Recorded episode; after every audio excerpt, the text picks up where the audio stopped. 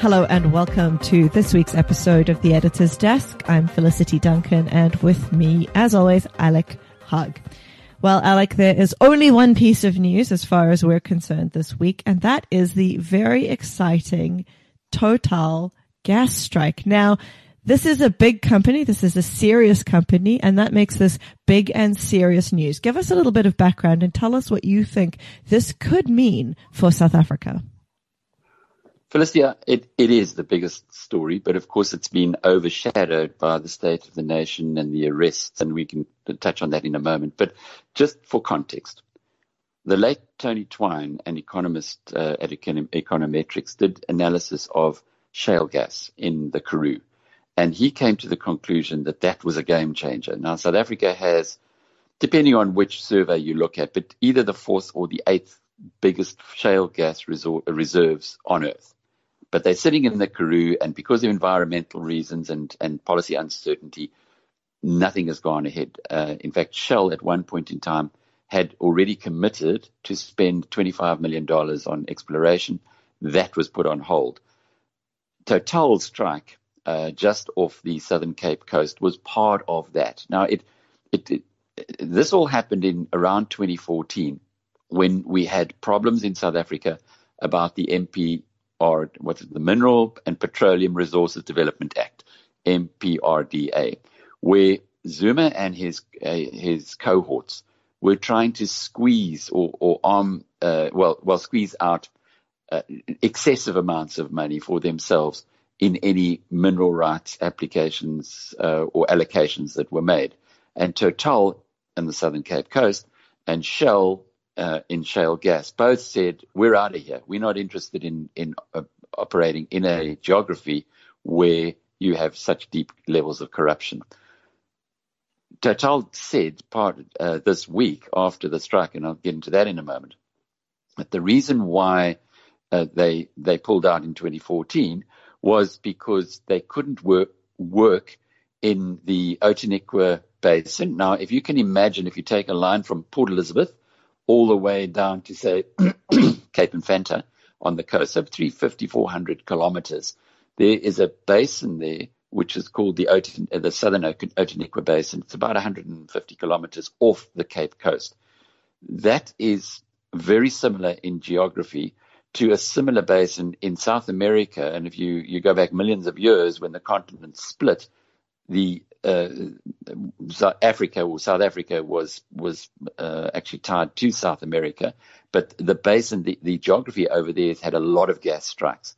So they always knew that there was gas there, and uh, the the old apartheid government used to uh, try its best to find oil and gas off the southern Cape coast, and in fact that's why Mossgas was created, and they did have one gas strike at a point in time uh, many years ago. But Mossgas is running out of feedstock and it was very important then to find new feedstock for it. So go back to the southern Outeniqua Basin, 150 kilometers off the southern Cape Coast, very rough waters, very difficult to uh, to to explore.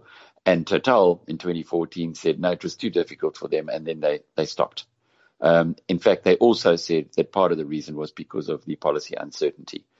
They began again in December, and this is critical and they've already struck uh, a well um, and a, a, billion um, dollars, a, a, billion barrels of oil equivalent, which is substantial. The last time there was a announcement of something similar was when BP got a billion barrel uh, ex, uh, strike in the Mexican Gulf, and that was big news around the world. So, what Total did this week, or its announcement this week, is extremely significant. It will take care of all of South Africa's oil imports for the next four years, which has a massive impact, if you can, as you can imagine, on the balance of payments and also on the, the country's ability to, uh, to, to stimulate its economy. But that's only a very small part of the story because the other part is that they have five of these prospects. So they've got another four similar prospects in through their 3D uh, uh, seismic um, pictures uh, and uh, through all the other kind of uh, electromagnetic research that's been done. They've got these five highly prospective areas in the southern Outeniqua Basin in the block that they are prospecting in. So it's almost like uh, the old gold rush days in the Wits Basin, where you've uh, you, you you know that this is a consistent uh, seam reef that goes through the old main reef, and you you know that there will be outcrops in certain areas, and you've already identified it, but you didn't have the tools to be able to pull it to surface just yet. It's a similar thing here. So we've got the first one has now been brought out. They've they've confirmed it's there. They've confirmed they've hit it. They will be taking and uh, they will be taking the the rig, which has been specially put together, used on what uh, similar type of rigs that they were using off the Shetland Islands, which is also similarly rough waters. So if you if you can see, it's almost like the technology is now available to go into the area where in the past the technology wasn't. The, the sea was too rough, and they can now go. They've they've they've made the first strike. They've confirmed it, a billion uh, dollar oil, uh, billion barrels oil equivalent. They can now go to the second the, second area, which is just as prospective as the first, and there are five of these. So if you add that all together, you're talking about the equivalent of potentially 20 years of South Africa's oil imports. What that does is it triggers an oil and gas industry because it's a it's a huge uh, uh, uh, strike uh, just in the one area of the southern Outeniqua Basin in this this one block. I think they call it Block 11A. Now, once you get an oil and gas industry there, then you start looking at other things such as the Karoo, where you've got shale gas, which, as we know, has transformed the American economy and the American energy equation by uh, you've got all of that technology then that can be applied into the Karoo to bringing out the shale gas and the eighth biggest, um, to be conservative, reserves in the world. Plus, you've got the rest of the Outeniqua Basin uh, where other prospectors can start hitting oil. This is it's just massive news, and uh, it is something that South Africa has been attempting for decades. The old apartheid government was doing its best to find oil. They found plenty of gas, and of course, today gas can be uh, through technology can be turned into the equivalent of oil through freezing it. Uh, but they, they couldn't get any, they, they couldn't get any oil in the Karoo. So we've got a, a, very good understanding of the gas that exists there. They were trying uh, off the southern Cape Coast, and they couldn't they couldn't find any because of the technology didn't allow them to operate in these rough, deep waters. But that's now all in the past. So if you put that into context and you imagine what a game changer this is for the South African economy, which up until this point has had very, very little uh, oil and gas uh, to, well, nothing to talk of, and had uh, had to rely on Sasol um, taking coal and uh, transforming that into into fuels. You can just imagine um, the, the, the impact of this, and and and finally the U- U.S. from being a massive oil importer is now a exporter. There's no reason why South Africa doesn't go into the same situation, and you then start imagining what that will do to the economy in the longer term, and it becomes a complete game changer uh, for the for for the country. Uh, of course, allied to this is that it is a another dividend from the uh, vote that the ANC, um, 4,700 of them, did at the elective conference, where they brought Ramaphosa in, who, who understands global economy, he understands what investors want, he understands the critical nature of policy certainty, and they got rid of somebody who had absolutely, it was totally ignorant on all of those things. So it's it's a it's it's a consequence of a lot of things. Yeah, and some very good news definitely there for the South African economy. Now, the only news in America this week, to change gears a little here, is of course the the saga of Amazon CEO Jeff Bezos and his fight against the National Enquirer. Now, I want to give a little background here because this is quite a complicated situation. There's a company called American Media, which is uh, a media company that publishes the National Enquirer, and it has a C- CEO whose name is um, David Pecker. Now, this company uh, got into a lot of trouble in the last couple of years, specifically with the um, the Southern District of New York. So that's the Attorney General who uh, prosecutes cases in the southern part of um, New York State. Uh, they ended up coming up with a non-prosecution agreement where they admitted wrongdoing but didn't get prosecuted. What the wrongdoing was that they admitted was that they were essentially acting as almost henchmen for the Trump campaign. So during the 2016 electoral campaign, they went out and found um, a number of accusations by women of uh, premarital and extramarital affairs, rather extramarital affairs.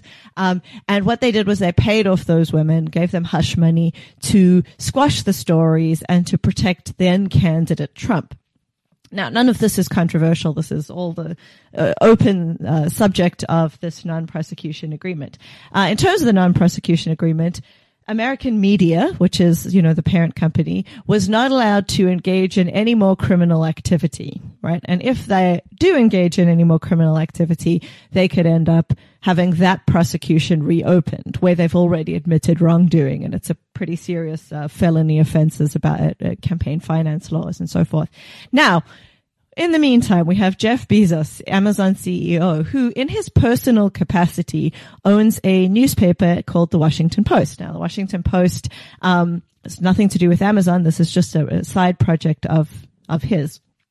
The Washington Post has been very vocal critic of the Trump administration and has uh, often captured the ire of the president, and he's many times tweeted angry things about uh, about the post, and he's also tweeted a lot of uh, vitriolic statements about Jeff, who he refers to as Jeff Bozo. Um, so there's a lot of animosity between the two of them. Now we're getting to the meat of what's happening here a couple of uh, weeks ago, I think it was about two or three weeks ago, uh, there was a story in the National Enquirer breaking news that uh, Jeff Bezos has had an extramarital affair with a woman called Lauren Sanchez. Um, and as you know, as we've published on our site, him and his wife are divorcing potentially around this affair. We don't know what the whole the whole story is there. But they broke the news of this affair and they actually published some private texts that were sent between Sanchez and Bezos during the course of this affair. All right, so that's a that's out there. That's in the public domain. Now, what happened this week on Friday morning? Or late Friday evening, I guess, in, in American time, late Thursday evening in American time, um, Jeff Bezos published an explosive blog post detailing what looks a lot like a threat of extortion or blackmail. Essentially, when these, uh, when this news was broken by the National Enquirer, Bezos was concerned, naturally enough, that somebody had stolen his text messages, right? As a, as a CEO, he has access to a lot of confidential information. And naturally enough is a bit worried that this information is now perhaps, uh, being, uh, accessed by hackers or something like that. So he launches an investigation to try and figure out how his data got stolen. And as part of this and as part of um, some other investigations by news media organizations, uh, a lot of people started to say, oh, this is politically motivated, right? This is politically motivated out of the animus between Bezos and the Trump administration. Uh, now, American media obviously didn't like this, especially in light of their non-prosecution agreement. So they reached out to Bezos and they essentially said to him, look, if you stop your investigation and if you stop saying that there may have been political motivations um, around our decision to investigate you, if you if you stop saying that, we won't publish nude selfies that we have of you. So they have a bunch of uh, nude pictures of Jeff Bezos that he sent to his um, partner Lauren Sanchez, and they said, "Look, if you if you keep going, we're going to publish these. We're going to embarrass you. If you if you shut up and make nice and remove all your public statements and stop investigating us, we won't. Now, this, of course, meets the federal definition for extortion. Uh, now, you know, in normal circumstances, somebody threatened with the exposure of their nudes may tend to back down. But Bezos, you know, he didn't get where he is by being a being a pushover. And uh, instead, he took the fight directly to the National Enquirer. He published all of these emails and he essentially accused them of uh, extortion, and he accused them of being again, uh, acting again as thugs potentially for the Trump administration. Uh, so this has obviously just been completely explosive. There's also some Saudi connections that uh, even beyond maybe the scope of what I'm explaining here. But all in all, just a crazy story. But I think one that really underscores uh, the the the risks of going after somebody like Bezos, the world's richest man, owner of what is usually one of the world's biggest companies, between number one and number five biggest companies in the world, and uh, who is not the kind of person to take things lying down.